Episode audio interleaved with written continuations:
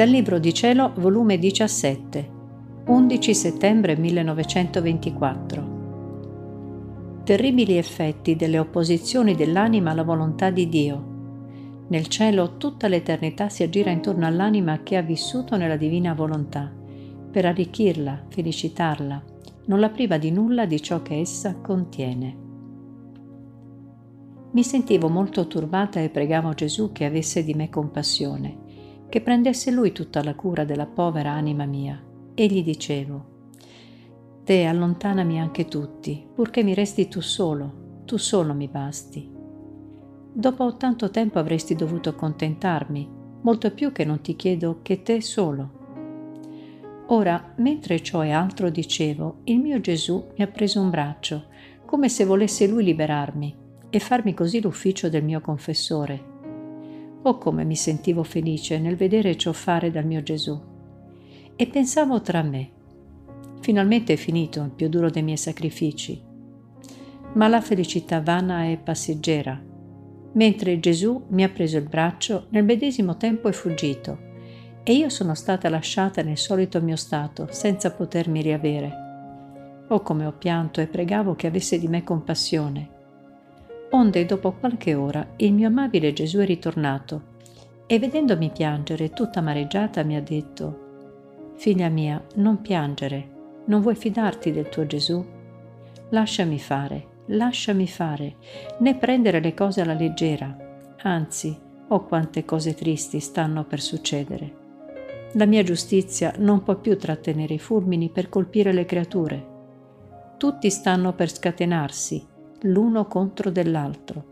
E quando sentirai i mali dei tuoi fratelli, ne sentirai rimorso delle tue opposizioni al tuo solito sacrificio, come se anche tu avessi mano a spingere la giustizia a colpire le creature. E io nel sentire ciò ho detto, mio Gesù, mai sia, né voglio sottrarmi dalla tua volontà. Anzi, ti prego di liberarmi dalla più brutta delle sventure che io non faccia la tua santissima volontà. Né ti prego di liberarmi dal patire, anzi me lo accresci pure.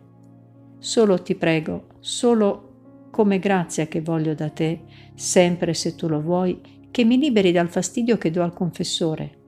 Questo mi è troppo duro e mi sento che non ho la forza per sopportarlo. Quindi, se a te piace, oppure dammi più forza, ma non permettere che non si compia la tua santissima volontà su di me. E Gesù, riprendendo il suo dire, ha soggiunto, Figlia mia, ricordati che ti domandai un sì nella mia volontà e tu lo pronunziasti con tutto amore. Quel sì esiste ancora e tiene il primo posto nella mia volontà interminabile. Tutto ciò che tu fai, pensi e dici è legato a quel sì, cui niente le sfugge e la mia volontà ne gode e fa festa nel vedere una volontà di creatura vivere nella mia volontà. E lavoro riempendo di grazie nuove e costituisco tutti i tuoi atti in atti divini. Questo è il più grande portento che esiste tra il cielo e la terra e l'oggetto a me più caro, che mai sia mi si strappasse. Mi sentirei strappare me stesso e piangerei amaramente Vedi come tu facevi quella piccola opposizione, quel tuo sì ha tremato di spavento. A quel tremito le fondamenta dei cieli si sono scossi tremanti. Tutti i santi ed angeli e tutto l'ambito dell'eternità hanno guardato con orrore e con dolore, sentendosi strappare un atto della divina volontà, perché la mia volontà, involgendo tutti e tutto, tutti sentivano i tuoi atti fatti una sol cosa con loro e quindi tutti sentivano il doloroso strappo. Potrei dirti che tutti si atteggiavano a profondo dolore. Ed io, spaventata nel dire di Gesù, ho detto, Amor mio, che dici? Possibile tutto questo male? Il tuo dire mi fa morire di pene. De, perdonami. Abbi misericordia di me, che sono tanto cattiva, e conferma il mio sì con legami più forti nella tua volontà anzi fammi morire anziché farmi uscire dalla tua volontà. E Gesù di nuovo, figlia mia, quietati. Come subito ti sei rimessa nel mio volere, tutte le cose si sono acquietate e si sono atteggiate a nuova festa. Il tuo sì continua i suoi veloci giri nell'immensità della mia volontà. Ah figlia, né tu né quelli che ti dirigono hanno conosciuto che cosa significa vivere nel mio volere. Perciò non l'apprezzate e si tiene come cosa di piccola importanza. E questo è un mio dolore. Mentre è la cosa che più mi interessa e che dovrebbe più che tutte le cose interessare tutti. Ma, ahimè, si bada ad altro, a cose che a me sono meno gradite o indifferenti anziché a ciò che più mi glorifica e dà a loro, anche su questa terra, beni immensi ed eterni, e li rende proprietari dei beni che la mia volontà possiede. Vedi, la mia volontà è una e abbraccia tutta l'eternità.